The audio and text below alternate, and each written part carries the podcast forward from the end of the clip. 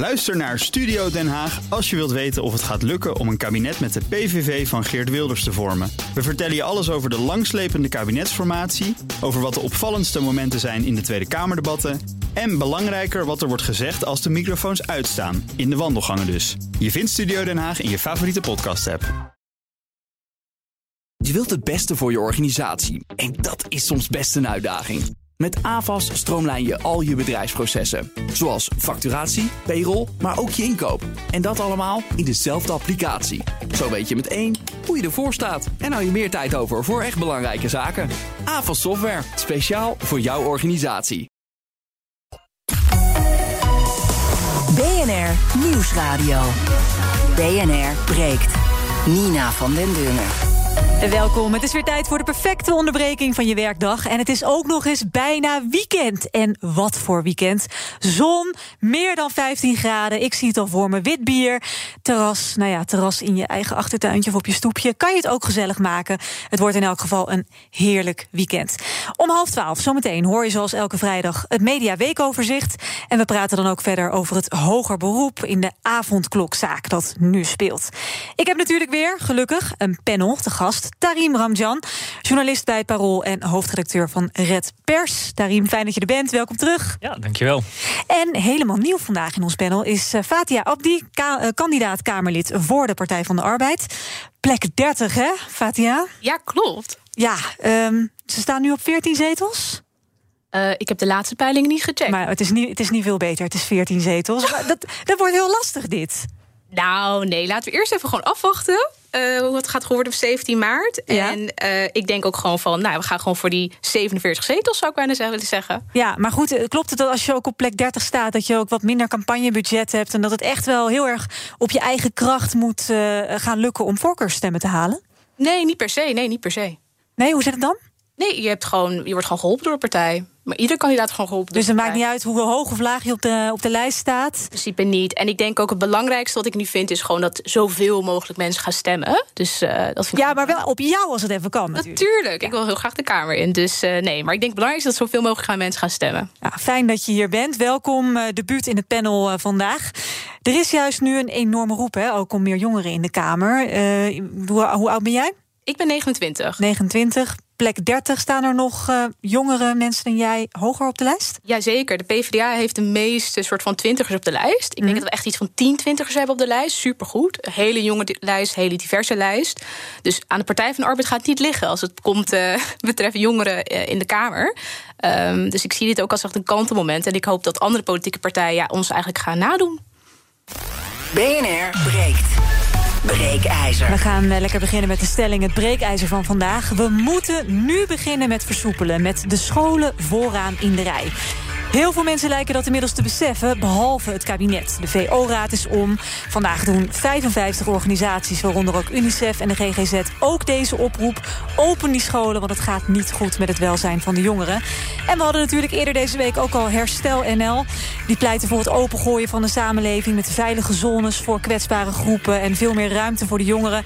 Kortom, de roep om versoepelingen is groter dan ooit. Ik ben heel benieuwd naar jouw mening. Moeten we nu beginnen met versoepelen door in elk geval de scholen te openen?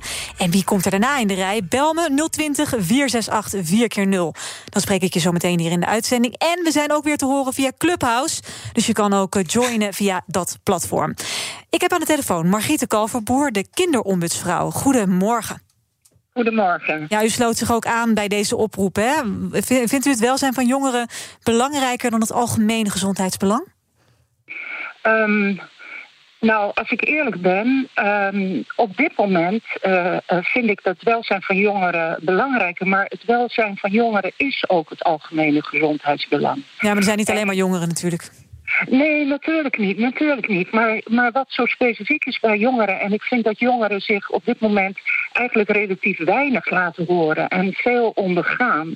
Maar jongeren zitten in een leeftijdsfase, in een ontwikkelingsfase, dat juist sociale contacten waanzinnig belangrijk zijn, maar ook dat het leren belangrijk is. Mm-hmm. Daarbij zijn jongeren en met name pubers, als er problemen ontstaan, ook in hun latere leven, dan gebeurt dat vaak en dan moet je denken aan psychosociale problemen. problemen, dan gebeurt dat vaak ergens in de puberteit. Dus het is voor alle jongeren een kwetsbare leeftijd. En als ze zich niet kunnen ontwikkelen, en wat we op dit moment zien is eigenlijk bij alle jongeren toename van eenzaamheid. Maar bij de heel kwetsbare jongeren zien we echt toename van hele ernstige problematiek. Meer anorexia, meer suïcidepogingen, meer zelfbeschadiging. Maar is er echt een kantelpunt bereikt nu? Want de jongeren zitten natuurlijk al vrij lang thuis. Als we het hebben over middelbare scholieren natuurlijk, ook studenten. Ziet u echt een kantelpunt? Ja, we zien dat het slechter gaat. En met name de laatste weken. En je hoort het ook overal. Ik sprak deze week iemand en die man is conciërge en die gaat gewoon zelf naar een gebouw omdat hij fysiek daar aanwezig moet zijn. Die zegt, zodra ik de deur uit ga, dan kruipen mijn kinderen weer in bed. Kinderen gaan ritmes omdraaien. Ze zijn de structuur kwijt, maar ze zijn vooral het contact met andere leerlingen kwijt. En ook de voorbeelden van docenten zijn ze kwijt. Ja, Tarim, herken jij dit soort verhalen? Zeker, ik hoor het ook veel om me heen. De rek is er een beetje uit. Het spannende is er ook af. Kijk, voor mij als geboren en getogen Amsterdammer was het in maart en april 2020 heel leuk dat de binnenstad opeens leeg was. En dat het leven ook wel een beetje tot stilstand kwam. Dat vond je leuk? Dat ik vond het fijn dat de binnenstad niet overspoeld werd door dronken Britse toeristen. Ja. Exact. Het leuke daarvan is er wel af. Als ik door de stad nu rondloop, denk ik, ik mis al die mensen. En als we dan hebben over welzijn van jongeren en van studenten, in deze levensfase is het cruciaal dat je mensen tegenkomt, dat je naar de kroeg gaat en daar een kennis tegenkomt van jaren geleden, dat je een toevallig leuke ontmoeting hebt met iemand op straat, dat je misschien wel uitgescholden wordt op straat, maar allemaal dat soort dingen. Je mist het. Nou ja, dat zijn de dingen die je maken en die je leven een beetje jeu geven. En dat gebeurt nu allemaal niet. Fatiha, hoeveel last heb jij er zelf van? Dat je niet meer het oude leven leeft zoals het was? Nou ja, ik denk dat ik persoonlijk heb er echt niet zoveel last van. In de zin van, ik denk altijd, ik voel me best wel nederig in. Dat het met mij heel erg goed gaat eigenlijk, onder omstandigheden. Ik heb gewoon een baan en ik kan gewoon thuis werken. En ik probeer mijn leven gewoon een beetje op te pakken. Maar ja, ik maak me wel heel erg zorgen om gewoon kwetsbare jongeren. En zeker als je kijkt naar de leerachterstanden. Nou, dat was al een enorm probleem voor de coronacrisis. Dat is nu alleen maar blootgelegd. Dus ik vind ook heel blij dat daar een soort van erkenning ook is nu eindelijk. Dat het echt een groot issue is. Maar ja, ik herken totaal wat de kinderopbouwvrouw zegt. Ook gewoon over de mentale welzijn. En ik maak me daar ook echt zorgen over. Ik ga even naar beller Rick. Rick, goedemorgen, zeg het maar. Ja, goedemorgen. Ik spreek met Rick, Ben Heten. Zeg het maar. Ik wil ook even reageren. Ik ben zeker mee eens dat er echt flink versoepeld moet worden. Ik heb zelf ook kinderen in de leeftijd tussen de 12 en 21. Ik heb het gevoel dat de stem van de jongeren nauwelijks gehoord kan worden. Er zijn ook weinig mogelijkheden voor hun om door te dringen, denk ik, tot het kabinet, tot andere groepen. Ik denk dat. Ontbreekt dat het aan een vertegenwoordiging van hen? Want je hebt wel het laks en zo, hè? Dus ontbreekt het aan een goede vertegenwoordiging van de jongeren? Nou, op een of andere manier heb ik het gevoel dat ze dat jongeren het maar accepteren. Dat ze toch vrij max zijn. Ik denk dat dat in het verleden wat anders is geweest. Dus ik zou toch willen zeggen, de jongeren moeten zich iets meer laten horen zelf. Dankjewel. Ik zie bij de panelleden hier heel fanatiek nee klikken. Ja, dat is niet waar. Ik zie het heel veel in mijn omgeving. Ik denk dat de beller gelijk heeft in dat het niet de regionen bereikt waarin de besluiten worden genomen. Maar er zijn voldoende jongeren die zich hier tegen verzetten. Ik zie bijna dagelijks opiniestukken in de krant. Kijk, we kunnen niet naar het Malieveld of naar het Museumplein, want dat is weer onbehoorlijk. Hè? En dat is niet veilig op dit moment. Maar ik las vanochtend nog in de Volkskrant een ingezonden brief van een 17-jarige. En jij had net Fatiha over de leerachterstand, maar staat het echt over een leefachterstand. Dat was een meisje dat goed kon leren en cum laude zou slagen en sowieso toch met paniekaanvallen te maken heeft. En ze zegt van maar gewoon het leven dat je op school hebt, dat mis ik nu al een jaar. Ja. Ja. Dus jongeren zijn mondig genoeg, maar ik ben het ermee eens dat het kennelijk niet tot Den Haag doordringt. Exact. Margrite de Kalverboer, het lijkt inderdaad alsof er nu een enorme lobby op gang komt vanuit allerlei hoeken, vanuit experts en ook vanuit jongeren zelf en hun vertegenwoordigers. Maar het kabinet wil maar niet. Waar ligt dat toch aan? Ja, dat ligt toch aan de prioriteit rond het in bedwang houden van het virus. Daar ligt zo'n enorme prioriteit. En jongeren wordt vooral gezegd van nou, wacht nog even en jullie doen het hartstikke goed. En we hebben begrip voor jullie, dus en jullie zijn solidair. Maar ondertussen is er veel te weinig, of ik zou zeggen geen enkel oog voor wat het werkelijk in hun leven doet en wat het ook voor hun toekomst betekent. Nee, het is te groot, die prioriteit die Den Haag geeft aan eigenlijk het indammen, wat jou betreft. Ja, hè? Het is net alsof de urgentie niet gevoeld wordt. He, er wordt wel meelevend gedaan, maar het gevoel van we moeten nu handelen. En ik hoor werkelijk hele nare verhalen, hoor. Ik hoor over kinderen die op straat misbruikt worden omdat ze nergens meer naartoe gaan. Ik hoor, maar zijn dat incidenten of is dat echt iets wat nu... Dat gebeurt steeds meer. Dat hebben we, want we hebben vorige week een belronde gedaan. Juist ook omdat we in de media veel verhalen worden. En we wilden weten hoe het nou werkelijk zat. En wij zijn echt geschrokken. De schermen die niet meer aangedaan worden. Dus docenten die tegen zwarte schermen aan zitten te kijken. Ja. Maar ook, en daar ben ik echt bang voor. De groep jongeren die voorheen al kwetsbaar was, die is veel groter geworden. Maar de echt kwetsbare jongeren, ik ben zo bang dat ze over een jaar, als dit nog langer duurt, dat ze gewoon helemaal niet meer naar school gaan. Nee, maar denk je echt dat het zo lang duurt nog? Want het kabinet geeft wel aan, de prioriteit is wel bij de scholen. Dus als het kan, gaan ze open. Maar zegt, ja, maar dat, hè. Als het kan. Maar het moet nu. En zorg ervoor dat het kan. Ja. Je moet het omdraaien. Die jongeren moeten naar school. En wij gaan voor de hele week. Maar ik ben eerlijk gezegd ook al heel blij als ze een deel van de week naar school gaan. Ja, je moet ergens beginnen. Eigenlijk alle scholen willen dat ook. Scholen zeggen wel dat ze moeite hebben met de 1,5 meter. Dat dat niet te handhaven is. Ik zelf vind die 1,5 meter afstand voor jongeren ook niet passend. Want ze zitten ook in een seksuele ontwikkeling en een relatieontwikkeling. Dat vindt ook allemaal plaats in deze leeftijd. En dan moet je elkaar kunnen aanraken. En ook dat wordt ze ontnomen. Er wordt gewoon iets ontnomen wat je niet in kan halen. Ja, maar is dat mensen... dan nog wel te doen als het kabinet zegt van nou, oké, de meeste leerlingen mogen weer 1 of meerdere dagen per week naar school, maar ze moeten afstand houden. Zeg je dan, dat is dan laat dan maar zitten of nee, ga open en we zien het wel? Nee, dat niet. Alles is beter, want nog los van alle structuur is ook belangrijk. Kinderen gaan hun dagritme omgooien. Dus die school die is belangrijk en ze moeten elkaar kunnen zien.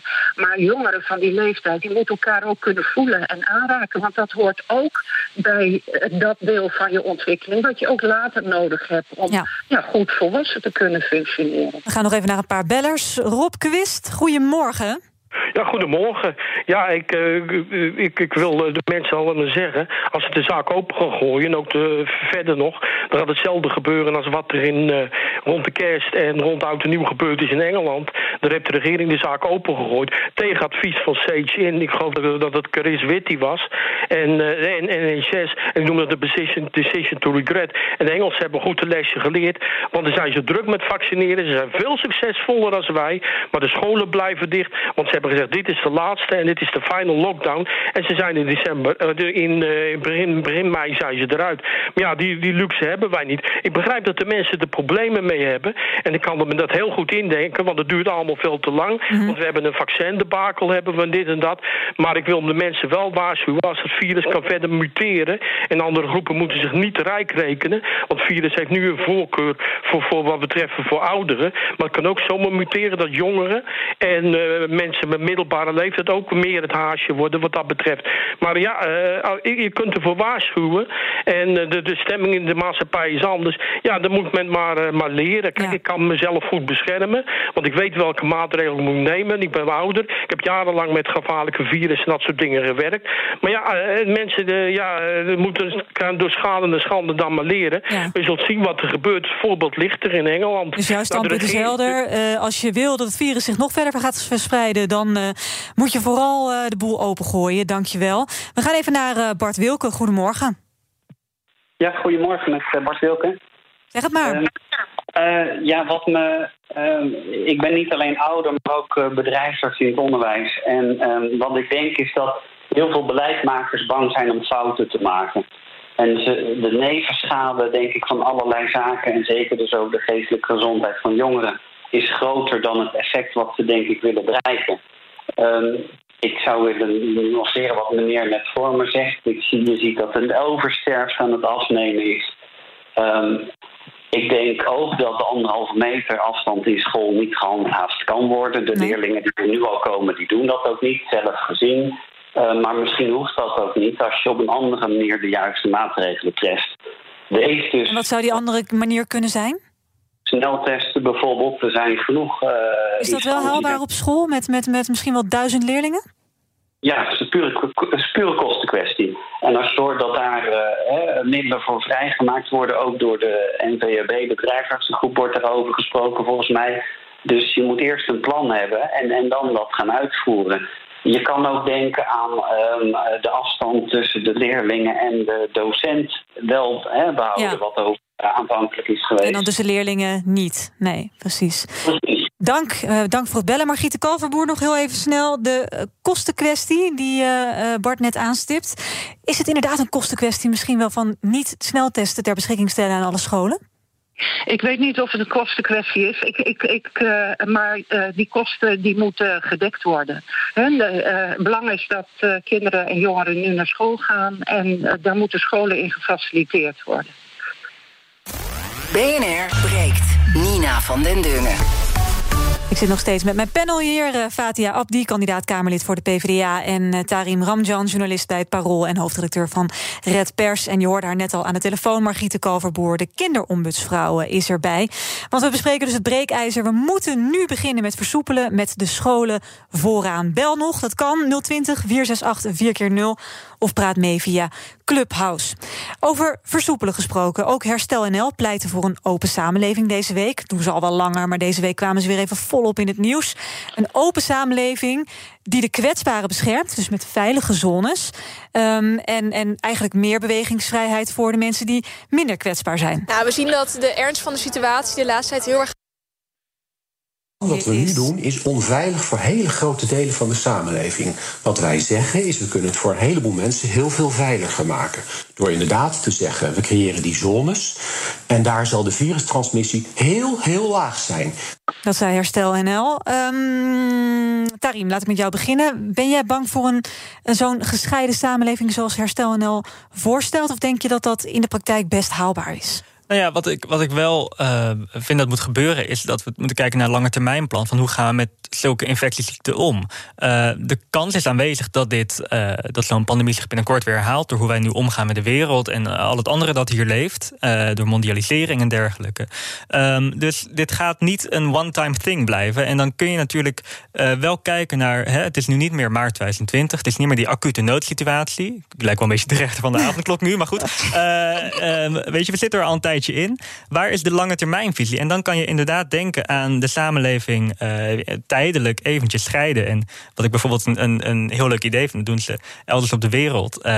Dat op maandag, woensdag en vrijdag gaat de ene helft van de bevolking naar buiten en op dinsdag en donderdag de andere helft. Ja, dat heeft iets te maken met oneven en even nummerplaten van je auto's of zo. Bijvoorbeeld, weet je, maar het klinkt natuurlijk waanzinnig, maar krankzinnig eigenlijk een beetje. Maar ja, als het helpt... Ja. Fatiha, zo'n veilige zone, hoe realistisch vind jij dat? Ja, ik heb wel gewoon twijfels bij dit plan, ook bij Herstel NL. En ze hebben natuurlijk heel veel media-aandacht ook voor gehad. Maar ik heb ook meteen heel snel gehoord van heel veel deskundigen... dat eigenlijk het niet werkbaar is. Ik denk wat ik gewoon belangrijk vind, is dat idee van perspectief. Dat mensen ook echt perspectief nodig hebben. En je merkt gewoon dat daar de frustratie ook enorm in zit. Maar ja, ik denk ook net als met die scholen had het net ook over. Weet je, ik ben er heel erg voor dat het zo snel mogelijk scholen open gaan. Maar alleen als dat veilig en verantwoord kan voor zowel leraren en leerlingen. En ik denk, het is schadelijker om een bepaalde illusie te creëren... dat het een heel simpel plan is, wat cijfertjes hier... en dan gaan we het allemaal oplossen. Terwijl we zitten gewoon nog midden in de crisis. Ja. Ik denk de enige manier waarop we deze crisis uit kunnen komen... is door veel te testen, door een effectief vaccinatiebeleid. Dat is wel één frustratie die ik al heel erg deel. Ik denk, het kabinet is wel echt heel rommelig... bezig met het vaccineren. Hoe ver verschillen wij nou daadwerkelijk van Denemarken? Die zijn waarschijnlijk tegen de zomer klaar. En Nederland lopen daar toch te stuntelen. Maar ik denk dat dat wel echt de manier is om veel testen... zorgen dat we echt een goed vaccinatiebeleid hebben. Maar ik denk ook gewoon eerlijk zijn en zeggen van... we zitten nog midden in deze crisis. We moeten echt wel zorgen dat we gewoon alles gewoon veilig en verantwoord kan. Ik denk dat dat belangrijk is. En ik denk dat stukje perspectief, dat herken ik enorm. En ik denk ook dat we daar echt al heel gauw moeten gaan bieden. Je kunt nog even meepraten. We moeten nu beginnen met versoepelen de scholen vooraan. Wil je meepraten via Clubhouse, dan kan dat. Via bnr.nl/Clubhouse. En je kan natuurlijk ook nog bellen 020 468 4x0. Ik ga even naar Alexander. Goedemorgen, Alexander. Ja, goedemorgen, Nina. Ik ben vader van een brugklasser en daarnaast ben ik ook coach voor kinderen en jongeren. En er zijn al een aantal hele belangrijke dingen gezegd. Kinderen, jongeren, pubers, maar ook studenten, die zijn op dit moment nog volledig in ontwikkeling. Hun lichaam, hun brein is in ontwikkeling. En die ontwikkeling die wordt gewoon stilgezet doordat de scholen en de mbo's, hbo's en universiteiten dicht zijn. Maar hoe schadelijk is dat dan op de lange termijn? Nou, er zijn verschillende studies, zowel in Nederland via Evelien Kroonen, die was laatst ook bij Jinek, maar ook in Engeland. Er is nu een generatie aan het ontstaan die onthecht beginnen te raken. Onthecht van hun leeftijdsgenoten, onthecht van voorbeelden op school. Dat gaat een generatie opleveren waar gewoon PTSD, Post-Traumatic Stress Syndrome, gaat ontstaan. En dat is bijzonder schadelijk. En wat ik kwalijk vind aan de politiek op dit moment, want ik wil het niet alleen bij het kabinet neerleggen. Mijn grote angst is dat er voor de verkiezingen helemaal niemand met deze hete aardappel aan de gang wil. Ja. Het grote slachtoffer hiervan zijn kinderen, waaronder kinderen die ik begeleid, die gewoon letterlijk aan het wegkwijnen zijn achter hun schermpjes. Die aangeven, ik ben leeg, ik voel me een zombie. Ik ben compleet de weg kwijt, ik wil niet meer, ik kan me niet concentreren. Er zitten honderdduizenden kinderen zitten in Nederland weg te kwijnen. Niet alleen zogenaamde kwetsbare kinderen, ook gewone kinderen in normale gezinnen. Ja. En dat is bijzonder schadelijk en de politiek heeft een plicht wat mij betreft om nu even de verkiezingsretoriek los te laten. En die scholen te openen. En moeten nu zorgen dat de generatie die ook de rommel mag opruimen over 10, 20 jaar, dat die nu weer verder kunnen gaan met hun ontwikkeling. Dankjewel voor jouw bericht. Ik ga nog even naar Sanne. Sanne, jij bent psycholoog, zie ik. Onderschrijf jij dat wat Alexander net zegt? Zeker, zeker. Ja, ik hoor het alleen maar. Ik werk voornamelijk in de specialistische GGZ. Dus dat zijn echt langdurige trajecten met complexe problematiek. Mm-hmm. Mensen die ik dus nu in de tweede lockdown ook steeds nog heb gezien. En het valt ze zwaarder. En er is sprake van veel eenzaamheid. Mensen kunnen, die zijn niet meer in hun eigen netwerk. Omdat ze alleen maar 1 persoon per dag mogen ontvangen. Juist deze kwetsbare mensen lijden daar echt enorm onder. En hun kinderen ook. Ja. Dus wat zeg jij, zo snel mogelijk de scholen open of ook nog een stap verder? En ook al voor, laten we zeggen, volwassen Nederland ook al meer bewegingsvrijheid?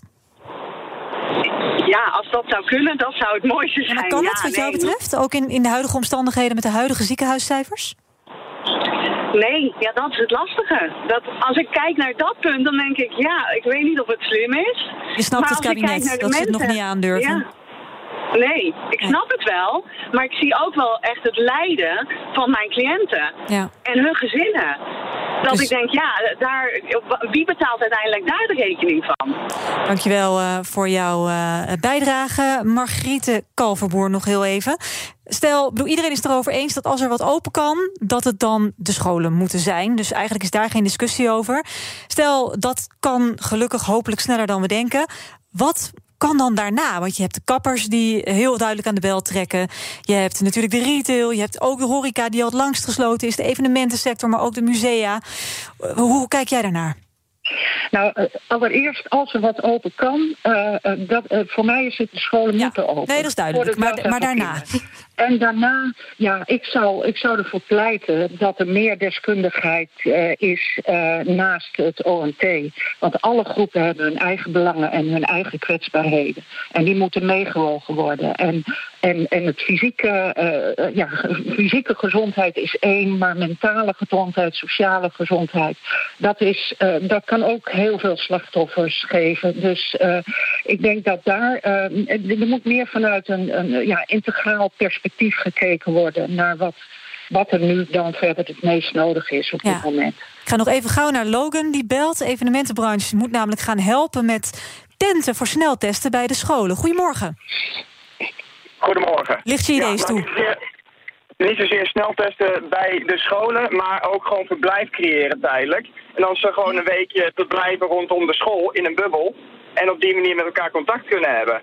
En dan roleer je gewoon een x-aantal leerlingen. Alleen ja, als je het allemaal sneltest hebt vooraf, weet je, ze dragen geen ziekte bij zich.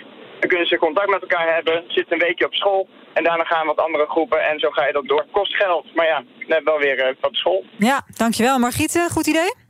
Nou, lijkt me een prachtig plan. Ja? Oh, nou, ja. En ook op snelle, zeg maar, heel snel uitvoerbaar? Nou, kijk, zo concreet heb ik er natuurlijk geen verstand van. Het kabinet is maar zo goed te organiseren, alles, dat moet goed komen, toch? Alles wat kinderen een goede daginvulling geeft en ook weer de mogelijkheid geeft om met elkaar in contact te zijn, dan dat is echt het belangrijkste, hoor. Die leerachterstanden, die gaan we oplossen. Maar als kinderen mentaal in een conditie komen dat ze straks helemaal niet meer kunnen leren, dan heb je niks aan al dat onderwijsgeld. Dus die mentale gezondheid, die sociale gezondheid, die staat voorop. En als daar combinatie met evenementen, als die daarin kunnen bijdragen, dan juich ik dat alleen maar toe. Kinderombudsvrouw Margrite Kalverboer, veel dank voor jouw analyse en jouw bijdrage. Ik heb een aantal bellers helaas niet meer in de uitzending kunnen halen. Even kort een paar noemen. Noël wil dat alleen de scholen open gaan. Wonnie zegt, scholen mogen best wel open, maar waarom gaan we de jeugd dan niet eigenlijk gewoon sneller vaccineren? Dus voorrang voor hen. Afros zegt, het lijkt wel alsof er überhaupt niet meer wordt geregeerd. En Els zegt, ik wil ook dat reizen naar het buitenland weer moeten kunnen. Nou ja, het is duidelijk, volgens mij schreeuwt heel Nederland om versoepelingen en de vraag is, kan dat? En het kabinet zegt nee voorlopig. Dus we zitten hier nog even in. Zometeen na 11:30 is het tijd voor het mediaweekoverzicht. We volgen dan natuurlijk ook op de voet het hoger beroep in de avondklokzaak. Ik spreek je heel graag zometeen. Tot zo. BNR Nieuwsradio. BNR breekt. Nina van den Dunner. Welkom terug bij Breekt. Mijn panel vandaag, Tarik Ramjan, journalist bij het Parool en hoofdredacteur van Red Pers. En Fatiha Abdi, kandidaat Kamerlid PvdA. Zoals elke vrijdag om 11:30 starten we nu met het Media Weekoverzicht. Ja, voor heel veel Nederlanders begon de week toch wel weemoedig, want het was de week van carnaval. Maar ja, dat klonk dit jaar zo. Geen carnaval? Tuurlijk wel! Dit jaar gaan we het alleen even helemaal anders doen. Met 100.000 carnavallers feesten voor het goede doel. Gewoon thuis, voor de buik. Hossen in je woonkamer, wat was het leuk. Maandag was het spekglad en dus volgde weer code rood. En onze premier strooide met waarschuwingen. Houd afstand en blijf thuis als het te druk wordt. Hou je aan alle maatregelen en vooral ook voorkom dat de ziekenhuizen het nog drukker krijgen door allerlei botbreuken. Nou, lekker betuttelend. Het ging ook over poststemmen. De oudjes vinden dat maar een lastige zaak. Deze week is er een proef gedaan met dat briefstemmen om te kijken of ouderen dat überhaupt wel kunnen. Hoe moeilijk kan het zijn? Ik heb de niks instructies gevolgd. Ik denk, ja, het is eigenlijk heel eenvoudig. Helaas toch niet. Meer dan de helft heeft een ongeldige stem uitgebracht. Er speelde ook een rechtszaak om het poststemmen voor alle kwetsbaren mogelijk te maken. Die zaak diende vandaag. Maar de uitspraak is net geweest. Het blijft beperkt tot de 70-plussers. En er was natuurlijk nog een rechtszaak vandaag, die van de avondklok. Die werd afgeschaft dinsdag ineens, omdat die juridisch niet in orde was. Maar dat deed niet af aan het genot van viruswaarheid voorman Willem Engel. Ik denk dat er in ieder geval vanavond heel veel feestende mensen op straat zullen zijn. Nou, dat was helemaal niet waar. Er was geen enkel feestje te vieren, want we mochten alsnog niet naar buiten na 9:00. Want de rechter ging om 9:10 akkoord met een schorsing van het eerdere vonnis, waardoor de avondklok in stand bleef. Minister Grapperhaus, die bereidde voor de zekerheid een spoedwet voor. We hebben besloten om ten overvloed een spoedwet te brengen. Ja, en de campagne barstte gelijk los. Er waren zorgen over peilingen en debatten tijdens de 3 verkiezingsdagen die eraan komen. En de theorie is, en die hoor je toch ook wel in Den Haag, van ja, je kan dus op die dagen een beeld gaan krijgen dat een bepaalde partij bijvoorbeeld ineens in het stemhokje heel goed doet, wat dus de zwevende kiezer over de streep kan duwen richting een bepaalde club en die dan op de 17e heel veel stemmen gaat krijgen. Ja. En we blijven bij de verkiezingen, want hoewel we rechtser stemmen, zijn we juist allemaal een stuk linkser geworden. Dat merkt althans André Krauwel van het Kieskompas. Dat men zich niet alleen zorgen maakt over, zeg maar, de laagste inkomens in Nederland, maar nu ook over hele brede middenklassen die het steeds moeilijker gaan hebben. Ook jongere generaties die steeds minder makkelijk een huis kunnen kopen, een hoge studieschuld hebben. En het was een week waarin we begonnen met een primeur hier bij BNR Breekt met Clubhouse. Ik was nu net aan het rondscheppen en ik zie ineens de titel staan BNR Breekt. Ja. Ik denk, hey, dat is interessant. En ik zet de radio erbij aan en ik denk, oh, dit is echt een geweldige toepassing wat alle radiostations zouden moeten toepassen. Ja. Want nu is het gewoon interactieve podcast. Ja, we zijn geweldig hier bij BNR Breekt. Die steken we even diep in onze zak. Fatiha, het was een bewogen week. Wat viel jou van dit lijstje wat we net hoorden? Van carnaval tot de avondklok tot Clubhouse. Wat viel jou het meeste op? Waar voel jij het meest bij? Nou, ik denk toch wel echt de blamage rondom die avondklok. Ik vond dat vrij pijnlijk. Nou, we wachten nog even af wat er uit die rechtszaak gaat komen. Maar ik denk dat dat echt niet goed is voor het vertrouwen in het coronabeleid. Hè? Dat is toch weer een signaal die je dan krijgt. Dus ja, ik vond dat wel echt vrij pijnlijk. Als geklummel van het kabinet? Zeker. Ja? Ja, zeker. En ik denk wat het is voor mij, wat ik belangrijk vind, is... Kijk, je wilt gewoon, juist omdat het best wel heftig is... Hè, heel veel van die maatregelen, ook de avondklok, best wel ingrijpend. Je wilt dat er voldoende soort van draagvlak voor is... en de mensen dat echt vertrouwen. En ik denk, als je dan de hele tijd soort van jojo't heen en weer... dat is gewoon niet goed voor het aanzicht van in ieder geval dit kabinet... maar ook niet van de overheid in de algemene zin. Ja. Dus ja, ik vond dat... ook af op de PvdA, terwijl die niet eens in het kabinet zitten. Nou, dat zou ik niet zozeer zeggen. Maar ik denk wat ik gewoon belangrijk vind is... je wilt gewoon zoveel mogelijk vertrouwen hebben in het coronabeleid... En ik denk, ja, toch dit soort berichtgeving... merk bij mijn moeder ook, die appte van... oh, maar kan ik dan nu wel of niet naar buiten? Terwijl, normaal gesproken boeit het haar volgens mij niet... of ze na 9 uur echt buiten is. Maar het gaat om dat gevoel van gebrek van perspectief. Dat hadden we eerder over. Er zit zoveel frustratie. Dus ik denk, het is gewoon belangrijk dat we echt helder gaan communiceren. Want er ontstaat onrust. Er staat gewoon onrust, ja, zeker. Zie jij dat ook, Tarim? Onrust? Ja, dat detecteer ik zeker. Zeg maar. Ja, precies. Ja. Ik moet wel zeggen, ik benader het ook een beetje vanuit een andere invalshoek. Ik studeer staats- en bestuursrecht. En normaal moet ik 2 minuten lang uitleggen wat dat nou precies inhoudt. En deze week vindt iedereen het interessant. Dus ik heb echt de week van mijn leven. En ik vind het wel een enorme opsteker naar onze rechtsstaat en rechtspraak ook. Dat de rechter er niet voor terugdeinst om ook te zeggen van... hé, hoe dit is gegaan klopt niet helemaal. Kabinet, dit was niet oké. Precies. En het gaat dan natuurlijk niet alleen om die avondklok inhoudelijk. Er zijn wat inhoudelijke punten aan, maar vooral de manier hoe het tot stand is gekomen. En dat vind ik wel heel mooi om te zien. Dus met die spoedwet eigenlijk, die eigenlijk juridisch gewoon niet op orde blijkt, waardoor de avondklok gewoon niet houdbaar is. Eigenlijk, je kan zeggen dat de wet waar die op is gebaseerd, die is eigenlijk gemaakt voor oorlogssituaties, voor het geval dus van een dijkdoorbraak, dus dat je echt meteen moet handelen. Je kan nu ook zeggen een kernramp of een aardbeving. Maar ja, we zijn al sinds november aan het sloebatten over wel of geen avondklok, en de Kamer heeft er nog zijn plasje over gedaan, om het maar even zo te zeggen. En dat is niet te rijmen volgens de rechter. Nee, maar dan heb je dus 1 rechter die hier de viruswaarheid en voorman Willem Engel gelijk geeft. Ja, en dan direct erachteraan eigenlijk een hof dat zegt... we gaan het vonnis wel even opschorten op verzoek van het kabinet. Dan nu een hoger beroep. We weten nog niet wat daaruit komt. Maar nou ja, er is natuurlijk ook een kans dat zij zeggen... wij vinden wel dat er een juridische basis was. Dus het is dan maar 1 rechter. En dat hele vonnis wordt meteen terzijde geschoven door een hogere rechter. Dat lijkt zo. Het is natuurlijk wel een meervoudige kamer. Er zijn meerdere rechters die zich hierover beraadslagen. En die betrekken wel allerlei argumenten in hun beslissing, zeg maar. En ook dat jojo-beleid waar Fatiha het net over had. Precies, dat zou waarschijnlijk nog meer. Want dan mogen we dinsdagavond naar buiten. En vrijdag, als het hoger beroep is geweest... en de staat wordt toch in het gelijk gesteld... dan moeten we weer binnen blijven. Ja, dan had je echt crisis gehad. Gewoon handhavers en politieagenten die geen autoriteit meer hebben. En ja, dat is wel echt een grote verstoring van de openbare orde. Ja. Dat moet je ook niet willen. Maar is er voor jou nu echt iets bevestigd... dat er eigenlijk geen sprake is van, om het maar heel heftig te zeggen... samenzwering tussen staat en rechtspraak? Nou ja, kijk, wat je wel vaker hoort... is de kritiek van de rechter die doet te weinig... en die gaat mee in wat de regering zegt. Dat is vooral vanuit de juridische wetenschap, zeg maar... soms een kritiek die je hoort. En dat is volgens mij nu wel, bestreden. Ja. Fatiha, jij als de politiekeling hier aan tafel... is het pijnlijk dat Grapperhaus, die is natuurlijk jurist... dat hij het verliest met zijn spoedwet van een voorman Willem Engel? Nou, ik zou het ook niet zo willen brengen. Weet je, uiteindelijk, ik ben heel erg eens met wat je zei. Hè. Je ziet gewoon onze rechtsstaat, gewoon dat het goed functioneert. Het parlement, ik denk dat dat gewoon heel goed is. Maar ik blijf erbij, het is gewoon belangrijk... dat er gewoon genoeg vertrouwen is in het coronabeleid van de regering. Juist nu, omdat die maatregelen zo ingrijpend zijn. Dus ik vond dat meer pijnlijker, hè. Zoals ik al net zei... dat mensen dan toch die verwarring, toch die onrust... toch dat gebrek aan perspectief... ik denk dat dat gewoon pijnlijk was, in ieder geval voor mij van deze week. En als er vandaag nou toch een uitspraak komt van het Hof... dat zegt, nou, de uitspraak van de eerste rechter... Klopt, juridisch is dit niet oké. Er is helemaal niet sprake van een noodsituatie... een acute dijkdoorbraak, zeg maar.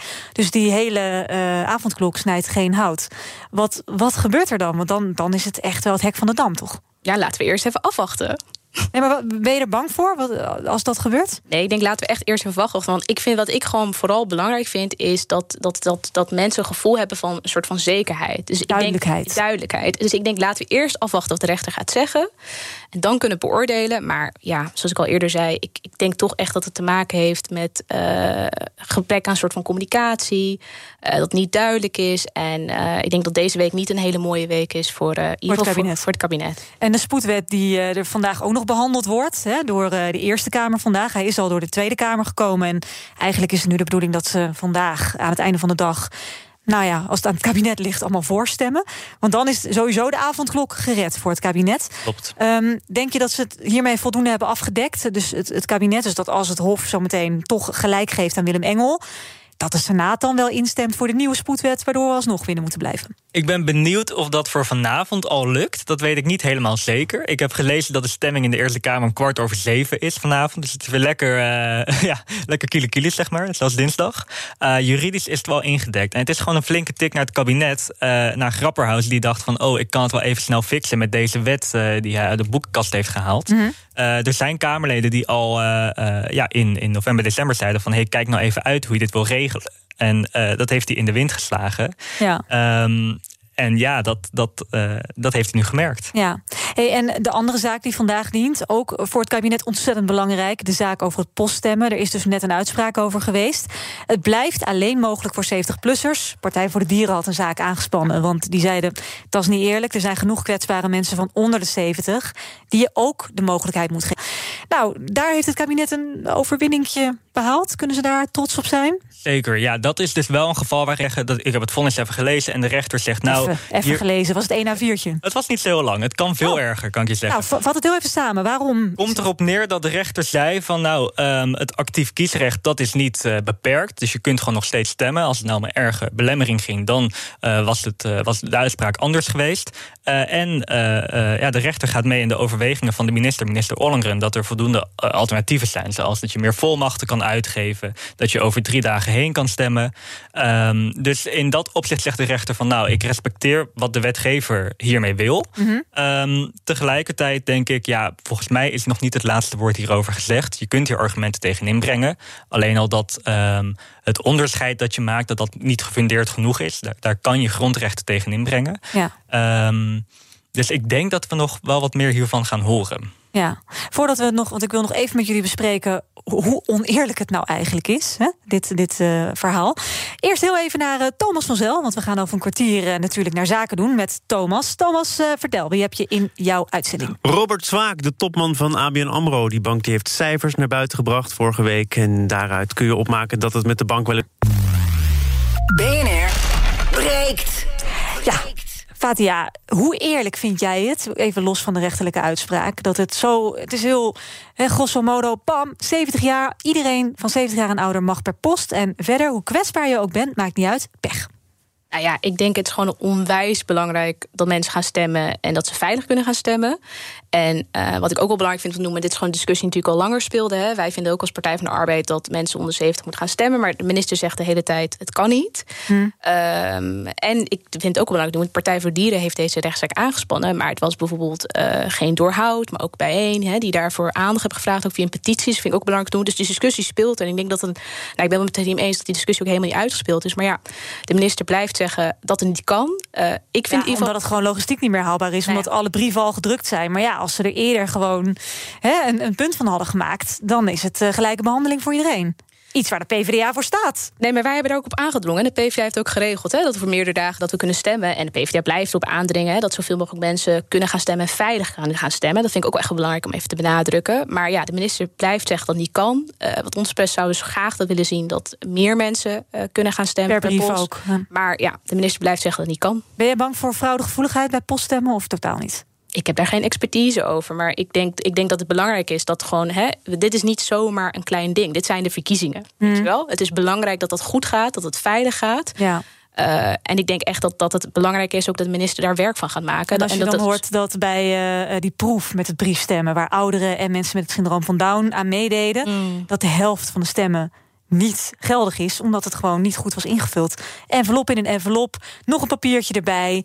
Ja, drama. Ja, en toch blijf ik zeggen, ik vind het heel belangrijk dat, dat heel veel mensen gaan stemmen en dat het veilig gaat gebeuren. De verkiezingen komen eraan.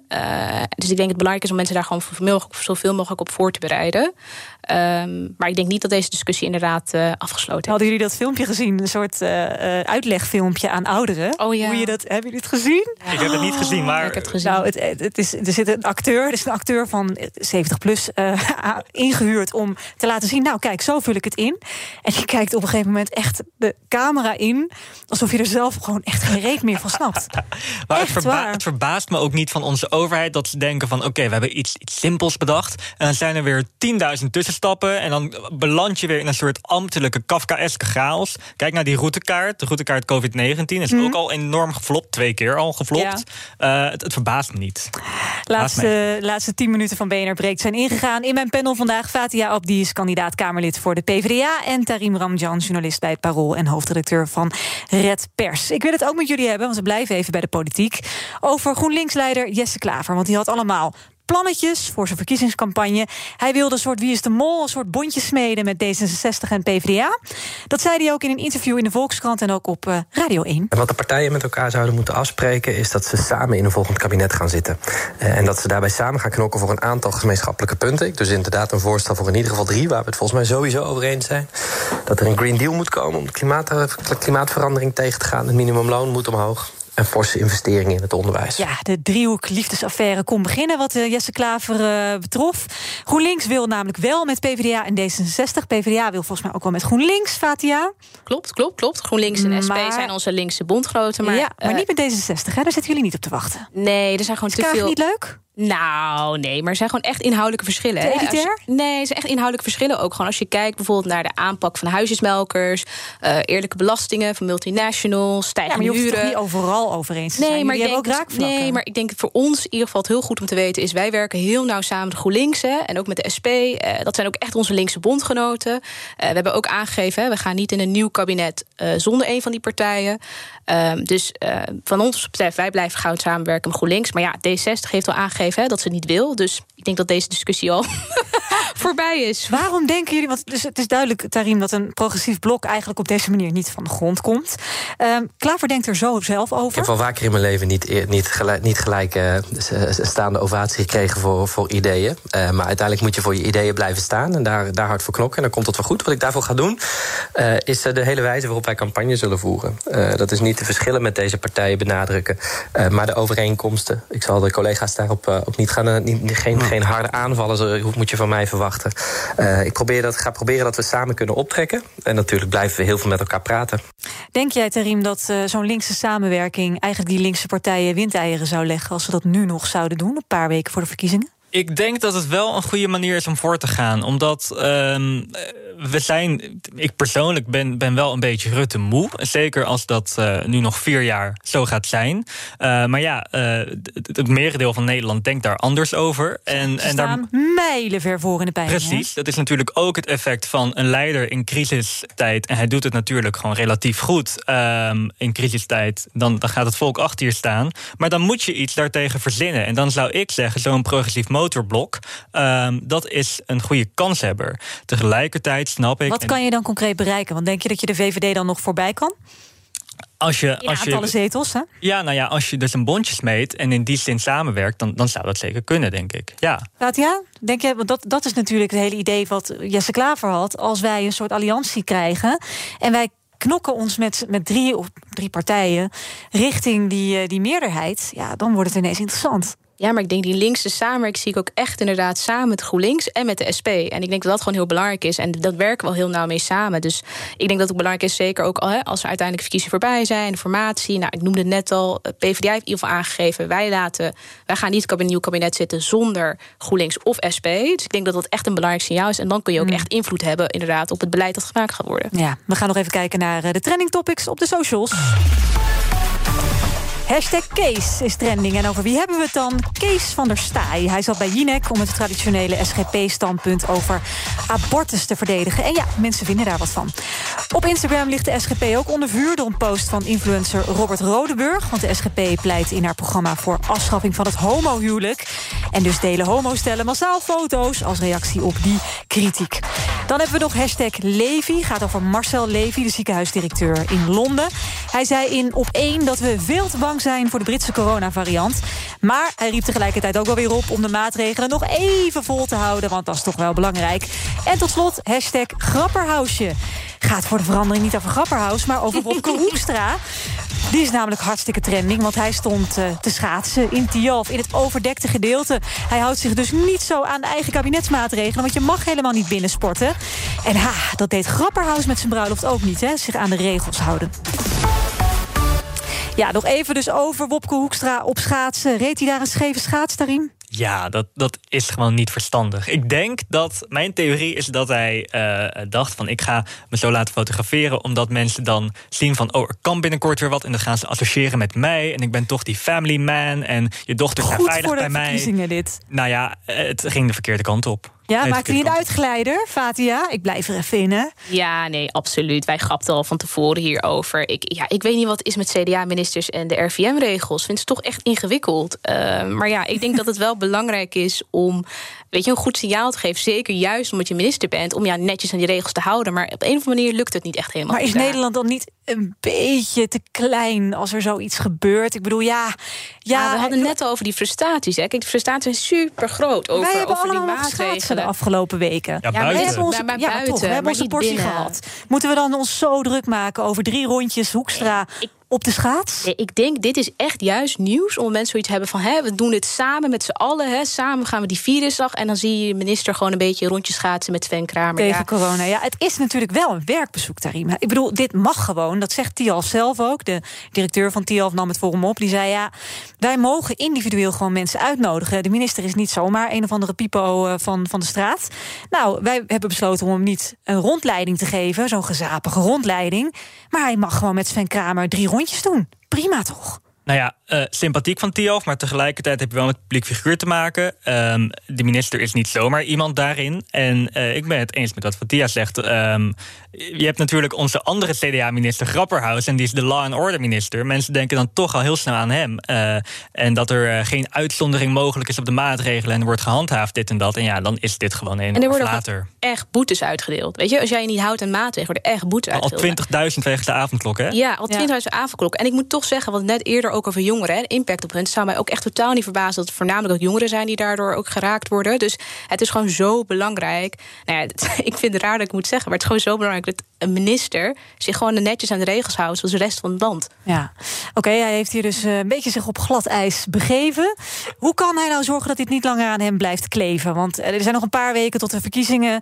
Tarim, kan hij dit nog op een beetje een handige manier van zich afschudden? Ik denk dat hij hier wel vanaf komt. Dat imago heeft hij wel, maar het is gewoon heel simpel. Hebben we het hier over een week niet meer over, of blijven we hashtag Grapperhausje met zijn bruiloft? Nee, zo leuk blijft dat denk ik niet, maar ik denk dat het devies gewoon is voor het CDA. Hou je gewoon aan die regels.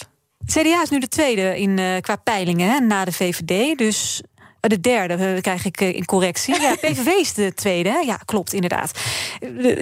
Als je nu kijkt naar die 3 partijen, dat zouden samen gewoon een meerderheid kunnen zijn. Een enorm rechtsblok als volgend kabinet. Fatiha, ik zie jou natuurlijk al gruwelen, Tarim.